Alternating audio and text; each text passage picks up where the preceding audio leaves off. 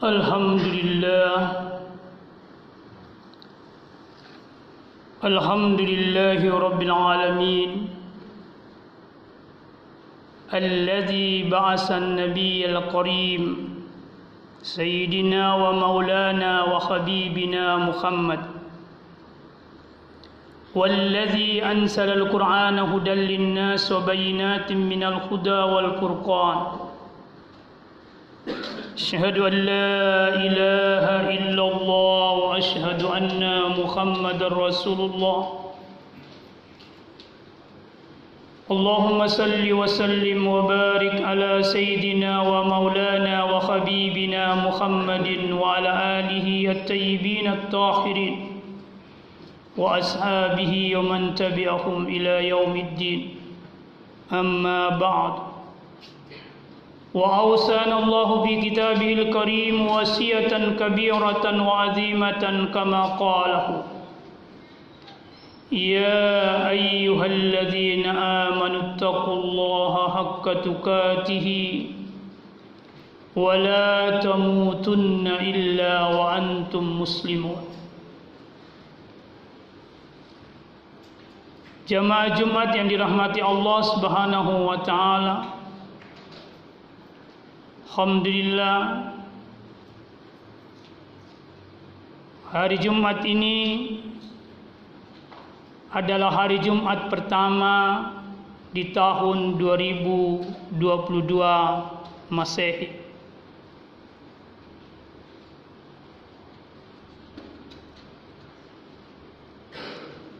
Menarik untuk kita mencoba mempertanyakan kenapa setiap Jumat wasiat takwa itu harus disampaikan.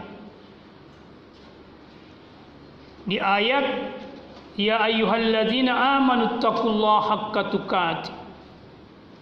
Jawabannya Bapak sekalian karena takwa itu pencapaian tertinggi dalam hidup. Tidak ada lagi kualitas derajat spiritual yang tertinggi di sisi Allah yang bisa mengantar manusia pada kemuliaan di sisi Allah kecuali ketakwaan kepada Allah Subhanahu wa taala.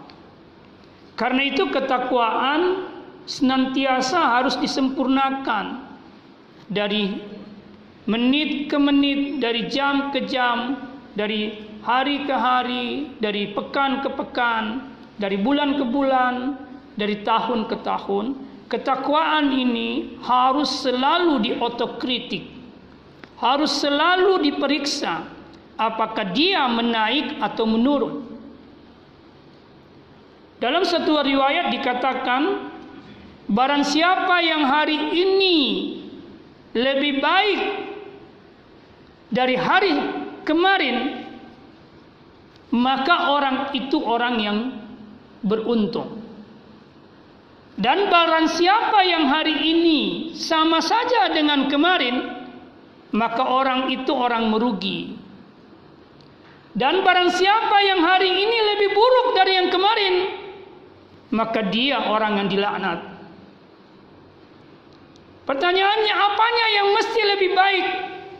Ketakwaannya kepada Allah Subhanahu wa taala. Pertanyaannya sekarang adalah bagaimana karakter dan ciri orang yang takwanya kepada Allah meningkat Salah satu cirinya adalah dia menghidupkan surah Al-Fatihah dalam kehidupannya. Surah Al-Fatihah itu surah yang terdiri dari tujuh ayat. Dia bukan ayat yang pertama atau surah pertama yang diturunkan. Tetapi dia surah yang pertama dituliskan di dalam mushaf. Berarti ada keunikannya surah Al-Fatihah itu. Yang kedua, surah Al-Fatihah itu adalah surah yang pertama turun sekaligus tujuh ayat. Kalau surah-surah yang lain bertahap. Yang ketiga, satu-satunya surah yang tidak boleh tidak dibaca atau wajib dibaca atau tidak ada surah lain yang bisa menggantikannya dalam salat itu surah Al-Fatihah. Kalau orang baca dalam salatnya 30 juz tanpa Al-Fatihah, tidak ada artinya. Tapi kalau dia salat setelah baca Al-Fatihah, meskipun tidak baca surah yang lain sudah berarti. Itu artinya surah Al-Fatihah itu unik. Dan memang surah Al-Fatihah ini adalah surah yang dihususkan untuk Nabi Muhammad SAW. Karena itu, kalau mau hidupnya bahagia dan merasakan kenikmatan abadi di akhirat, hidupkanlah surah Al-Fatihah dalam kehidupan ini. Sonsonlah 2022 dengan menghidupkan surah Al-Fatihah. Pertanyaannya adalah apa yang harus dihidupkan dari surah Al-Fatihah? Apa isinya surah Al-Fatihah? Menurut saya, surah Al-Fatihah itu paling tidak dia mengajarkan tujuh prinsip hidup berdasarkan tujuh ayatnya. Sebenarnya lebih dari tujuh. Tapi berdasarkan tujuh ayatnya itu tujuh prinsip hidup. Mari kita lihat. Ayat pertama surah Al-Fatihah atau sebelum saya jelaskan prinsip ini, saya jelaskan dulu mengapa surah Al-Fatihah itu harus menjadi pembuka kehidupan kita. Tadi saya sudah jelaskan bahwa Al-Quran itu dibuka dengan surah Al-Fatihah. Dan Al-Quran ini Bapak sekalian, jamaah sekalian adalah kitab kehidupan. Maka dengan Al-Quran yang dimulai dengan surah Al-Fatihah, mengisyaratkan makna Wahai manusia, bukalah buku kehidupanmu dengan Al-Fatihah. Yang kedua, Al-Fatihah itu tujuh ayat. Menurut ulama, 6000 sekian ayat Al-Quran itu terangkum dalam surah Al-Fatihah. Dan tujuh ayat di dalam surah Al-Fatihah itu terangkum dalam ayat pertama, yakni Bismillahirrahmanirrahim. Bismillahirrahmanirrahim yang terdiri dari 19 huruf itu terangkum di huruf ba. Dan inti huruf ba itu ada pada titik titik B itu. Maka untuk bisa memahami makna bismillah, pahamilah apa makna huruf B. Ah. Kita kembali kepada prinsip yang dipahami di dalam basmalah ini. Prinsip pertama yang harus dihidupkan oleh seorang manusia dalam kehidupannya, jika ia ingin hidupnya selamat dan merasakan kenikmatan abadi di akhirat, maka sandarkanlah hidup dan kehidupanmu kepada Allah Subhanahu wa taala. Itu makna Al-Fatihah yang pertama. San, makna bismillah itu. Sandarkanlah hidup dan kehidupanmu kepada Allah Subhanahu wa taala. Dari mana kita memahami makna bersandar kepada Allah? Itu bisa dipahami dari makna huruf ba. Dalam bahasa Arab huruf ba itu 14 maknanya Bapak sekalian. Tapi yang saya bisa jelaskan pada kesempatan yang singkat ini Paling tidak dua, tiga, sekian makna itu. Yang pertama, makna huruf ba adalah sababia karena sebab. Artinya apa? Kita melakukan sesuatu apakah itu aktivitas diam atau aktivitas gerak. Lakukanlah itu karena Allah yang perintah. Tinggalkanlah sesuatu juga karena Allah yang melarang. Bukan karena kita. Misalnya, Bapak lapar. Kalau Bapak lapar mau makan. Ya. Nabi bilang, mulailah sesuatu pekerjaan itu dengan membaca Bismillahirrahmanirrahim. Atau paling tidak Bapak berbaca Bismillah walhamdulillah. Cukup itu. Bismillah walhamdulillah.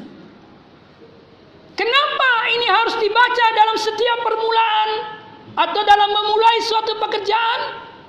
Itu mengajarkan kepada kita Lakukanlah pekerjaan itu karena kamu bersandar kepada Allah. Makna bersandar di sini karena Allah yang perintahkan. Misalnya makan. Kenapa kita mesti makan? Pasti bilang karena lapar. Mengapa minum? Karena haus. Kalau kita hanya berhenti karena lapar dan haus kita makan dan minum, maka tidak ada maknanya apa-apa. Maka makan dan minum itu dilakukan itu karena Allah yang perintah. Allah bilang, wahai hambaku kalau kau lapar, makanlah. Ini kulu, makan. Artinya kita makan karena Allah yang perintah. Kita minum juga karena Allah yang perintah. Makanya dikatakan kulu washrabu, makan dan minumlah karena Allah yang perintah. Kalau kita sadari bahwa makan kita makan dan minum karena Allah yang perintah, maka insya Allah kita tidak akan pernah makan dan minum hal-hal yang tidak disukai oleh Allah atau yang dilarang oleh Allah. Coba tanya Pak dirinya, sudah berapa makanan haram yang masuk dalam tubuhnya Bapak? Sudah berapa minuman haram yang masuk dalam tubuh kita? Sudah berapa makanan yang haram yang kita makankan kepada anak-anak kita dan istri kita? Sudah berapa minuman yang kita berikan mereka minuman-minuman yang haram? Minuman yang tidak halal. Sudah berapa? Mana lebih banyak makanan halal atau makanan haram? Kalau orang mengerti makna basminya ini karena Allah, insya Allah dia akan dituntun oleh Allah untuk tidak mengambil yang bukan haknya. Bahkan yang haknya pun dia akan kurangi untuk dia berikan kepada orang lain yang membutuhkan. Ini contoh. Itu makna yang pertama dari bi dan juga makna bersandar kepada Allah. Jadi bersandar kepada Allah, lakukanlah sebuah pekerjaan itu karena Allah yang perintah. Tinggalkan juga pekerjaan karena Allah yang melarang. Makna kedua, isti'anah. Memohon pertolongan kepada Allah. Makna basmalah dalam arti bersandar itu adalah mohonlah pertolongan kepada Allah Subhanahu wa taala. Apa pun. Jangan pernah tidak memohon pertolongan kepada Allah meskipun pekerjaan itu tampaknya remeh dan ringan.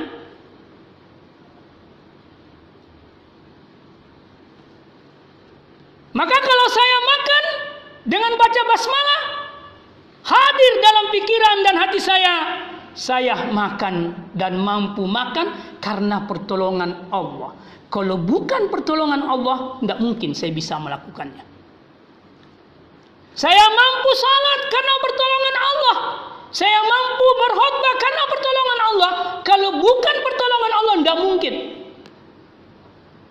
Itu harus hadir dalam pikiran dan kalbu kita ketika kita melakukan sesuatu Kenapa semuanya? Karena pertolongan Allah.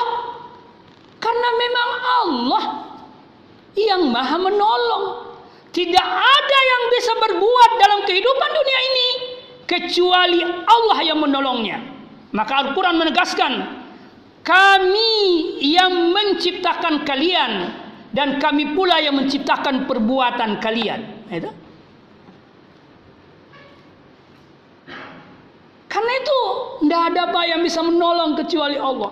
Maka orang yang benar-benar bertakwa kepada Allah, dia akan senantiasa bersandar kepada Allah dalam pengertian hanya meminta tolong kepada Allah. Bagaimana caranya meminta tolong pertama kepada Allah? Ada ayat yang mengatakan ista'inu bisabri wassalah. Jadikanlah salat itu sebagai sarana dan media sabar dan salat sebagai sarana dan media memohon pertolongan kepada Allah Subhanahu wa taala. Karena itu Pak, salah satu kekuatan dan modal kehidupan yang harus dimiliki manusia dalam menghadapi setiap kehidupannya adalah kesabaran dan salat. Apa yang dimaksud dengan salat? Berhubungan terus-menerus dengan Allah. Bukan yang dimaksud itu hanya salat bangun bangun duduk, bukan itu saja. Tapi berhubungan dengan Allah Subhanahu wa taala. Itu intinya salat. بارك الله لي ولكم بالقرآن العظيم ونفعني وإياكم بما فيه من الآيات وذكر الحكيم وتقبل مني ومنكم تلاوته إنه هو السميع العليم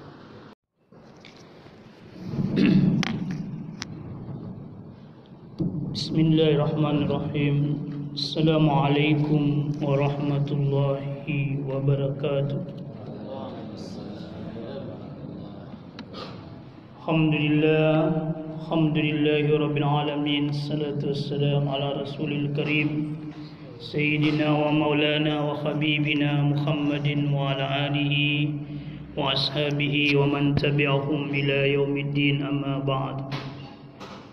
Alhamdulillah pada subuh hari ini kita telah melaksanakan salah satu kebutuhan kita sebagai hamba Allah yakni salat subuh secara berjamaah dan insya Allah kita akan lanjutkan dengan mengkaji ayat-ayat Allah yang masih lanjutan dari uh, materi sebelumnya. Insya Allah pada kesempatan ini kita akan memulai dengan memohon berkah kepada Allah dari surah Al-Fatihah. Bismillahirrahmanirrahim. Alhamdulillahirabbil alamin. Arrahmanirrahim. Maliki yaumiddin. Iyyaka na'budu wa iyyaka nasta'in. Ihdinas siratal mustaqim. Siratal ladzina an'amta 'alaihim ghairil maghdubi 'alaihim waladdallin. Amin. Allahumma salli wa sallim wa barik ala sayyidina Muhammadin wa ala ali sayyidina Muhammad. Uh, pada pertemuan sebelumnya kita sudah menjelaskan makrab. Insya Allah kita akan menjelaskan makna ilah uh, seperti yang terdapat di dalam kalimat tauhid la ilaha illallah. La ilaha illallah.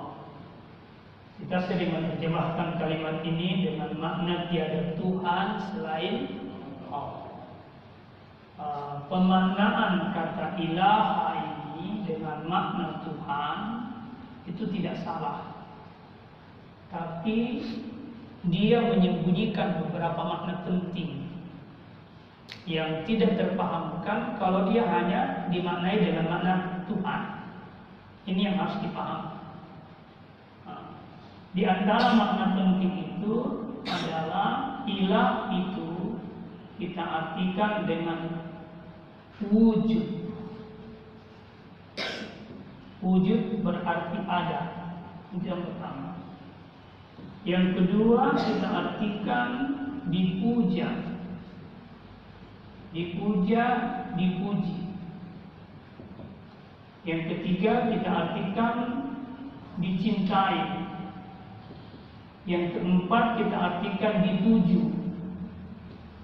Yang kelima kita artikan disembah. Nah, ini makna ilah sesungguhnya. Artinya makna fungsional daripada ilah ini. Jadi kalau kita berkata La ilaha illallah Maka maknanya Tidak ada yang ada kecuali Allah Tidak ada yang wujud kecuali Allah Nanti kita jelaskan Atau kita mengatakan La ilaha illallah Tidak ada yang pantas dipuja dan dipuji kecuali La ilaha illallah tidak ada yang pantas dicintai kecuali Allah. La ilaha illallah tidak ada yang dituju kecuali Allah. La ilaha illallah puncaknya tidak ada yang disembah kecuali Allah. Nah, masalahnya Kenapa ini harus dinafikan semua Pak? Kenapa kita harus menafikan semua keterpujian kita, eh, semua ke keberadaan kita? Kenapa harus kita nafikan? Kenapa kita harus nafikan keterpujian untuk kita? Ya, tidak sudah. Kenapa kita harus nafikan cinta yang disandarkan pada diri kita. Kenapa kita harus menampilkan kita sebagai tujuan? Gitu kan? Dan kenapa kita harus menampilkan bahwa kita pantas disembah? Kenapa? Maka ini kan dimaksud makna la. Jadi makna la di sini penapian. Penapian itu maksudnya peniadaan. Di sini biasanya kita selalu merasa ada, selalu ingin eksis, ya kan? Saking inginnya kita eksis, orang lain kita tidak anggap eksis, orang lain kita tidak anggap ada. Di sini juga kita selalu. Di selalu ingin dicintai, ya, selalu ingin menjadi tujuan. Bahkan puncaknya ada orang yang ingin disembah. Semuanya harus dinafikan. Kembali ke pertanyaan tadi, kenapa mesti dinafikan? Ya karena memang tidak pantas. Ya kan? Karena memang tidak pantas. Maka kita harus nafikan dari kita makna-makna ini. Maka disebut la ilaha. Nah, lalu kenapa Allah yang harus ke sini? Ke makna-makna ini?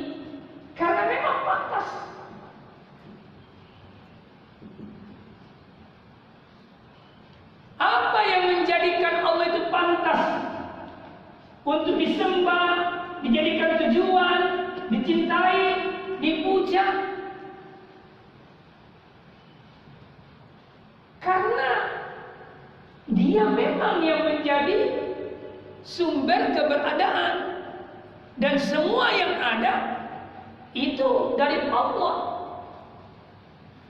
Jadi, makanya pantas. Apalagi membuat Allah itu pantas. Apa buktinya bahwa Allah pantas untuk semua ini? Dia yang mencipta. Dia yang memelihara. Dia memiliki dan menguasai. Dia yang mengatur. Dia yang mendidik. Dia memberi kebajikan. Atau dalam sebelumnya kita kenal dalam makna Rab itu. Jadi kenapa Allah pantas untuk dipuja, dicintai, dituju, disembah? Karena dia adalah Rab yang mengadakan dan dia sumber pengadaan. Nah, itu alasannya. Maka itu tingkat penyembahan yang tertinggi itu tanpa alasan.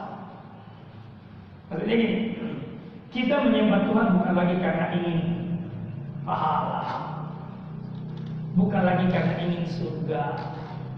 Tidak, ada lagi alasan. Kenapa anda menyembah Tuhan? Dia pantas dia disembah itu aja yang jawabannya. Dan udah disingkat, saya menyembah Allah karena dia pantas untuk disembah. Bukan lagi iming-iming semua yang lain tadi. Itu. Kenapa saya harus menjadi pemuja? Ya memang harus saya pemuja. Karena saya tidak pantas dipuja. Kenapa saya harus tidak bisa tidak menjadi tujuan? Iya, karena memang saya tidak pantas menjadi tujuan. Terlalu banyak kelemahan saya, misalnya seperti itu. Nah, supaya di dalam kita lihat, jelaskan satu-satu. La ilaha illallah. Tidak ada yang ada kecuali Allah. Saya mau tanya, Bapak ada tidak? Ada tidak? Sudah ragu nih mengatakan dirinya ada Bapak. ada Bapak? Bapak ada tidak? Ada. Kita ada. Lalu apa bedanya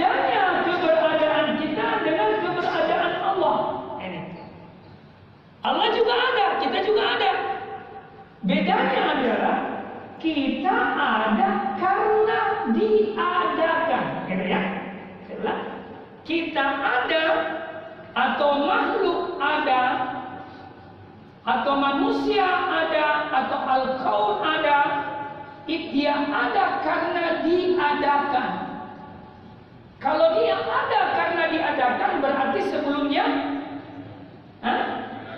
tidak ada ya kan karena dia ada, karena diadakan, maka sebelumnya dia tidak ada. Itu yang dimaksud ayat yang dibaca di surah Al-Isra itu. Yang dibaca di tadi?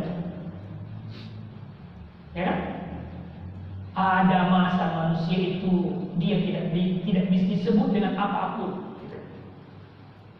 Itu yang dimaksud. Namanya surah Al-Insan. Artinya apa di ayat yang menjelaskan bahwa ada masa di mana manusia tidak bisa disebut dengan apa-apa? Di ayat awal, kalau saya tidak salah ayat kedua itu ya. Itu menyadarkan kepada kita wahai manusia, sadari keberadaanmu itu dari tidak ada. Karena keberadaanmu dari tidak ada, lalu kemudian menjadi ada karena diadakan, maka kita membutuhkan apa yang disebut dengan pengada. Ya kan? Kita membutuhkan pengada. Pengada. Sekarang pertanyaannya, siapa yang pengada? Oh. Caranya memahami seperti itu. Kalau Allah yang mengada, berarti dia sumber keber keberadaan. Kalau dia sumber keberadaan, mungkinkah yang menjadi sumber keberadaan itu pernah tidak ada? Tidak. Karena kalau dia pernah tidak ada, maka dia diadakan. Ini dia mengada, maka Allah itu tidak pernah dalam ketiadaan. Nah, ini harus dipahami betul. Kalau dia tidak pernah dalam ketiadaan, maka dia disebut al-awwal wal akhir. Ya, al-awwal wal akhir. Al-awwal wal akhir. Kalau dia dalam dia tidak pernah dalam ketiadaan dan dia hanya sebagai penada, ya, maka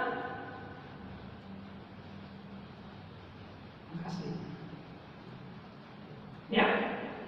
Jadi karena Allah tidak pernah tidak ada dan dia adalah sumber keberadaan, maka selain Allah itu hakikatnya tidak tidak ada. Maka hanya Allah ya kan. Nah sekarang kalau selain Allah tidak ada, lalu kenapa kita harus memuji yang tidak ada? Hmm? Kenapa harus kita memuji yang tidak ada?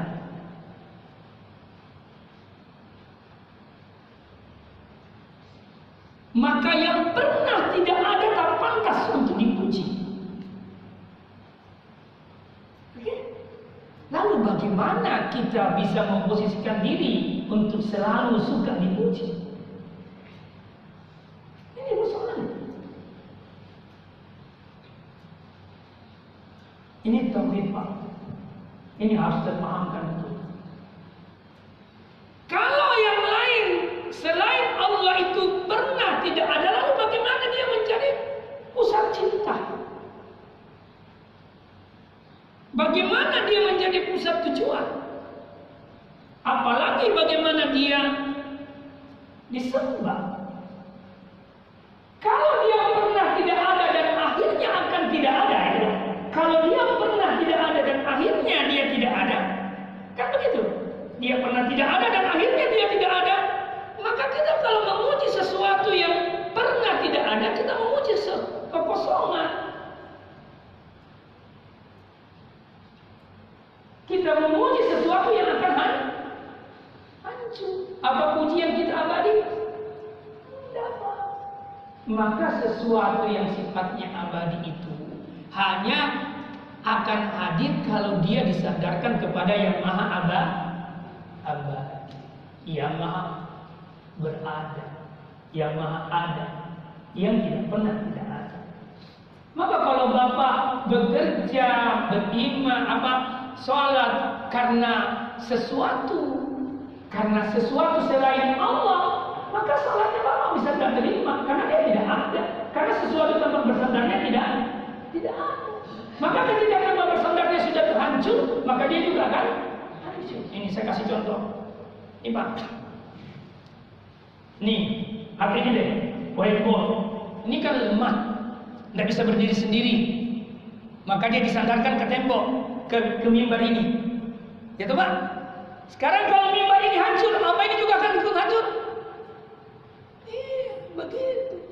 Maka bersandar kepada selain Allah, yang mana selain Allah itu lemah, itu berarti bersandar kepada yang lemah. Dan ketika kita bersandar kepada yang lemah, itu artinya kita akan mengalami kehancuran. Maka bersandarlah kepada yang maha kuat, yang maha ada, yang tidak pernah lemah dan tidak pernah tidak ada kepada Allah Subhanahu wa taala. Itu yang dimaksud la ilaha illallah yang pertama. La wujuda illallah. Tidak ada Allah, tidak ada yang ada kecuali Allah. Maka dia yang harus tempat bersandar. Ini pemaknannya seperti itu.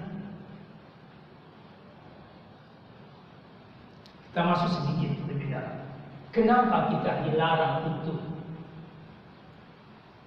menjadi pusat eksistensi? Karena kalau Bapak selalu merasa paling ada, pusat eksistensi, pusat keberadaan Bapak seperti sombong dan menafikan orang lain. Yang Bapak selalu bilang saya orang lain. Itu efek buruknya. Sama semua itu efek buruknya di sini. Semua. Jadi sebenarnya kalimat la ilaha illallah salah satu hakikat maknanya menurut saya adalah dia menafikan kesombongan. Makanya sombong itu paling bahaya. Jangan sekali-sekali memelihara kesombongan, Pak. Dan ingat, kesombongan itu itu yang paling sering dibisikkan setan.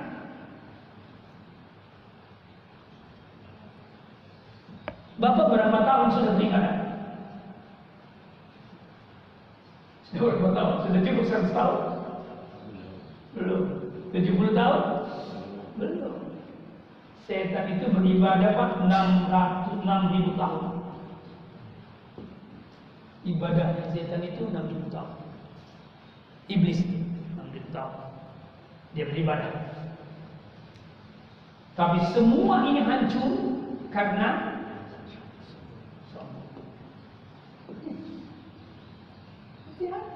Jadi kesombongan itu menghancur amal ibadah.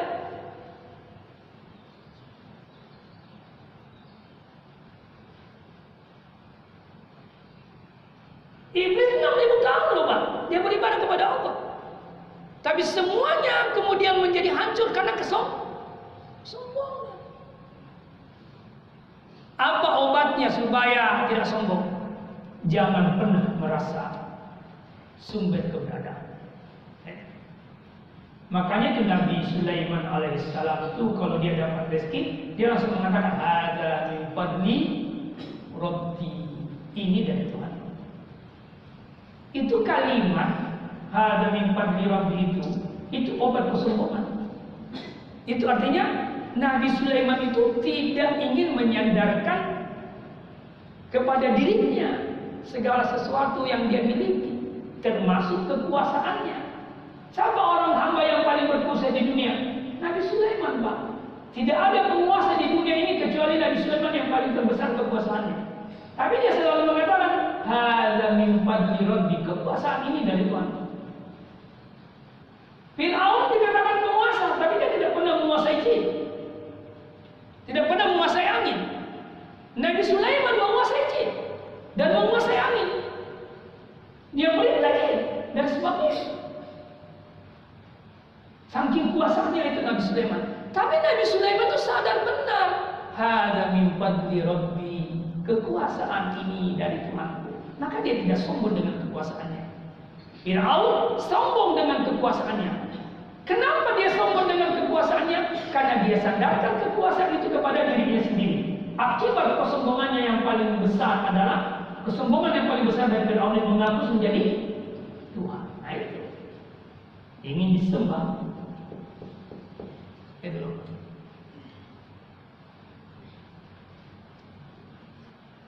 Jadi kuncinya sebenarnya situ. Jangan pernah merasa menjadi sumber keberadaan.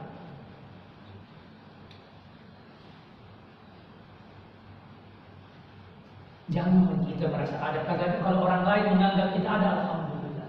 Ayo. Tapi jangan kita yang selalu merasa Ciri-ciri orang yang selalu merasa ada itu eh, mestinya tempat duduknya di mundri mau di mundri setengahnya wajarnya alena di mundri. Mestinya dia duduk di belakang itu wajarnya dia ya. Tapi eh, setiap datang dioleh dioleh jadi siapa?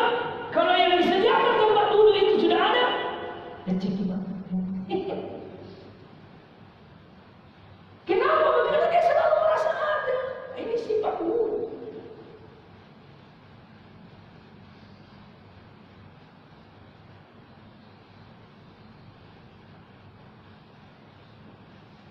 Ini kira-kira? Yang dipuji. Bapak suka dipuji tidak? Masa Bapak suka dipuji? Kalau saya bilang sama Bapak, Bapak agak bangga enggak? Enggak ya? Kalau saya mengatakan Bapak jelek sekali, marah enggak?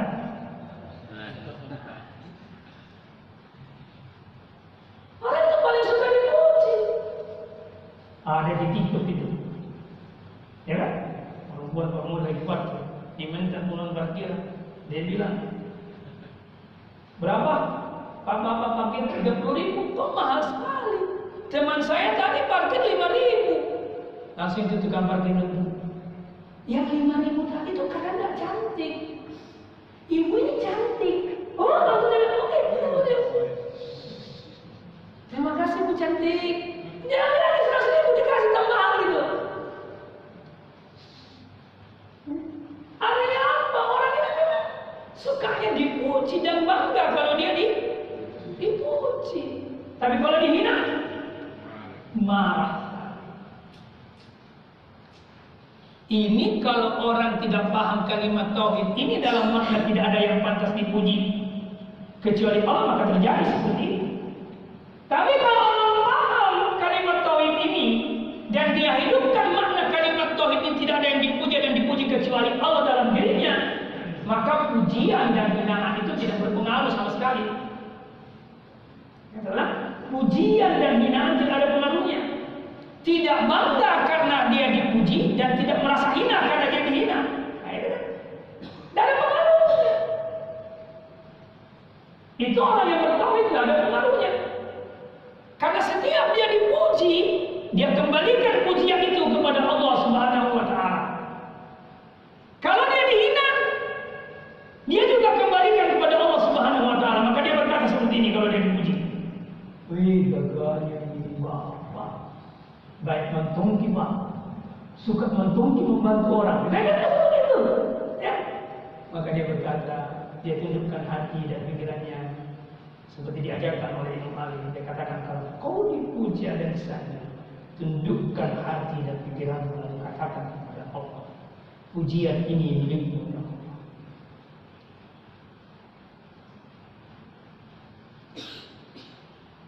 Sekiranya apa yang dia katakan itu benar ya Allah, jadikan aku lebih baik dari apa yang dia katakan. Dan ampuni dosaku yang dia tidak tahu. Lupa dosaku dalam banyak yang Bapak tidak tahu.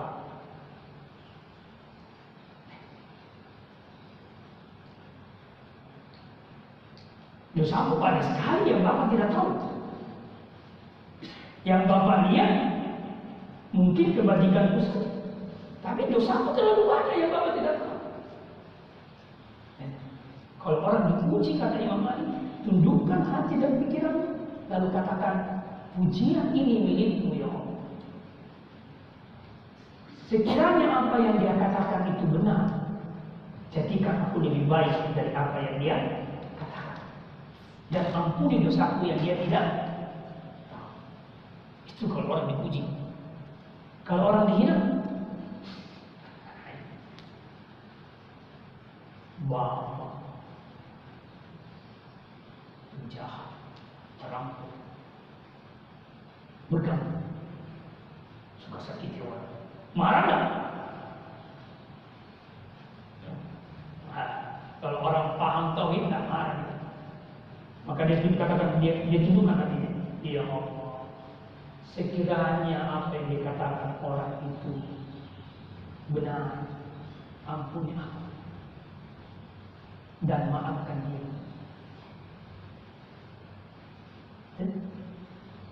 Ampuni aku dan maafkan. Sekiranya apa yang dikatakan Muhammad itu benar, ampuni aku ya. Dan sekiranya apa yang dikatakan Muhammad itu salah, maafkan. Masih bisa marah enggak kalau begitu?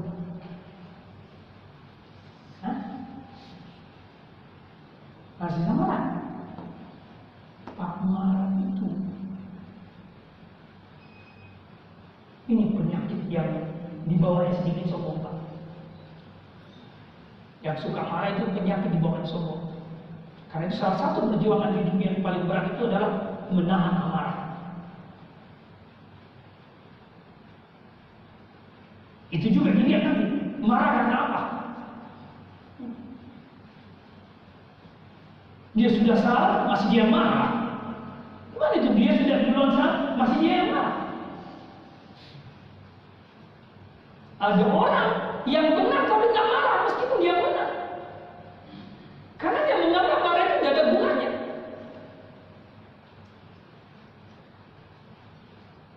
Karena rata marah, rata-rata marah itu dari apa? Hawa nafsu. Maka mengendalikan amarah itu berat, tidak gampang itu. Sampai-sampai Nabi mengajarkan kalau kau marah dalam keadaan berdiri, duduk. Kalau kau lagi marah dalam keadaan duduk, berbaring. Kalau masih tidak bisa, beri kau duduk. Kalau masih tidak bisa, betul-betul kau pemarah.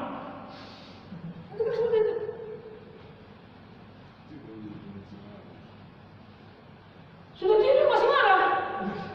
Ini kan lebih marah parah sekali. Enggak, Pak. Jadi kalau orang paham kalimat la ilaha dalam makna tidak ada yang dipuja dan dipuji kepada dia kecuali Allah, dia akan pernah tidak membutuhkan pujian dan sekaligus tidak terpengaruh oleh hinaan. Ini orang pertama. Kenapa? Karena dia sadar betul pujian itu karena Allah saja dan miliknya Allah. Maka yang kita hanya butuhkan pujian dari Tuhan. Kita hanya butuh pujian dari Tuhan, sanjungan dari Tuhan. Karena kalau Tuhan yang menyanjung kita dan memuji kita, itu pasti benar. Karena Tuhan tidak mungkin memuji orang berdosa dan Tuhan hanya memuji mereka yang baik. Makanya kan asa ayyam berada rabbuka maqaman mahmud. Semoga Tuhanmu memposisikanmu pada posisi yang kedudukan yang terpuji. Loh, mana pujian? Hati-hati dengan pujian.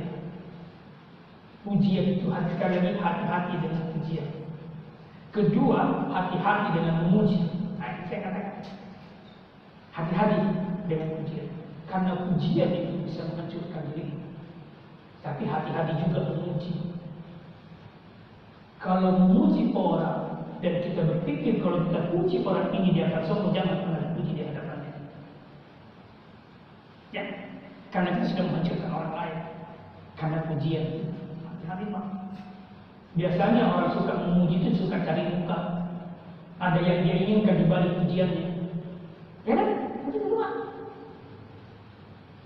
Maka hati-hati memuji.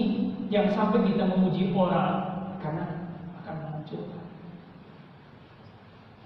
Apa tidak pantas kita memberikan reward sama orang? Boleh berikan reward, tapi lihat dulu. Itu reward dengan pujian itu tidak sama persis. Reward itu hanya bentuk nyata dari pujian. Tapi ada pujian yang membanggakan, yang bisa menghadirkan kebanggaan itu jangan pernah dilakukan.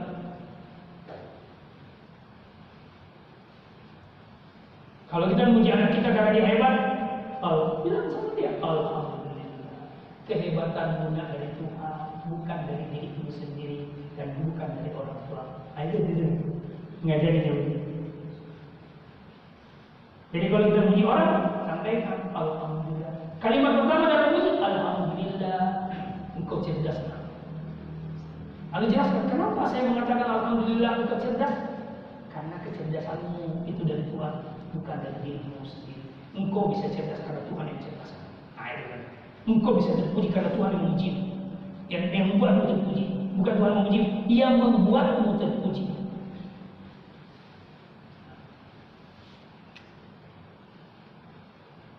Sedikit lagi, yang ketiga dulu, cinta. Pak, Bapak mencintai yang buruk? Tidak. Tidak? Bapak mencintai yang busuk?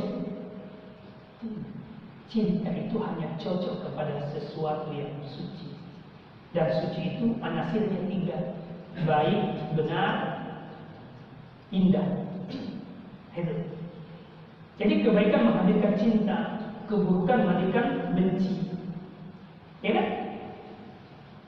Keindahan menghasilkan cinta, kebenaran menghasilkan cinta. Sekarang saya mau tanya, siapa yang menjadi sumber kebenaran? Bapak atau Allah? Siapa yang menjadi sumber keindahan? Bapak atau Allah? Siapa yang menjadi sumber kebaikan? Bapak atau Allah? Ya Allah, maka kalau begitu yang pantas dicintai oleh yang Nabi cinta sekarang Allah. Kita penuh kesalahan, penuh keburukan. Maka pantaskah kita dicintai? Enggak.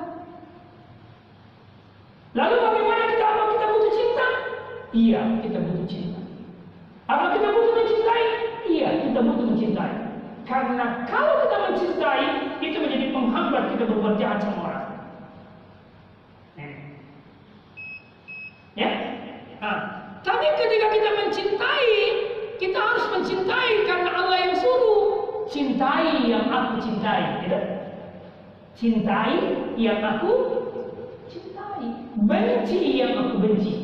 Itu yang dimaksud dengan hadis itu mencintai karena Allah dan membenci karena Allah.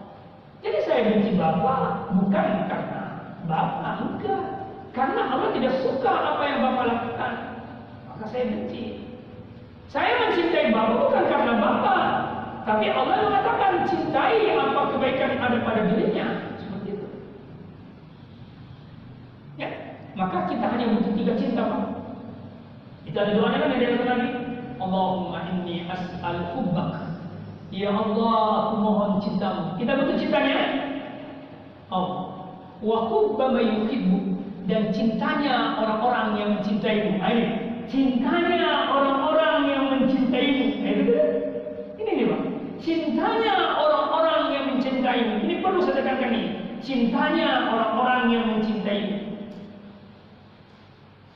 Kalau yang mencintai saya orang-orang yang mencintai Allah dan dicintai oleh Allah, maka cintanya murni.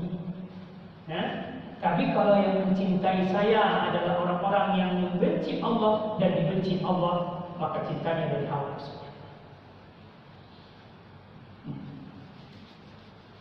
Yang ketiga, wa amal yuballighuni ila hubbi. Dan amalan yang mengantarku mengantar aku kepada cinta itu kita butuhkan. Jadi kita butuh cintanya Allah cintanya orang-orang yang mencintai dan dicintai oleh Allah dan amalan-amalan yang mengantar kita kepada cinta. Itu. Kalau kita memiliki itu yang tiga tadi maka kita pun akan mencintai karena cintanya Allah dan kita pun akan mencintai orang-orang yang dicintai oleh Allah dan kita pun akan mencintai amalan-amalan yang menghadirkan cinta kepada kita itu itu La ilaha tidak ada dicintai kecuali Allah Subhanahu wa taala. Kita berakhir pada cinta. Kita akan kita lanjutkan cinta itu apa sebenarnya? Amalan apa yang masuk dalam kategori dicintai? Apakah kita termasuk dalam orang-orang yang melakukan itu lalu kemudian tidak dicintai oleh Allah? Misalnya ada ayat dalam Quran Inna Allah yuhibbul muslimin. Allah mencintai orang-orang ihsan, orang-orang yang sudah sampai pada derajat kualitas ihsan. Pertanyaannya, saya masuk tidak dalam golongan itu? Atau belum? Nah itu seperti itu yang kita akan cari nanti. Terima kasih. Assalamualaikum warahmatullahi wabarakatuh.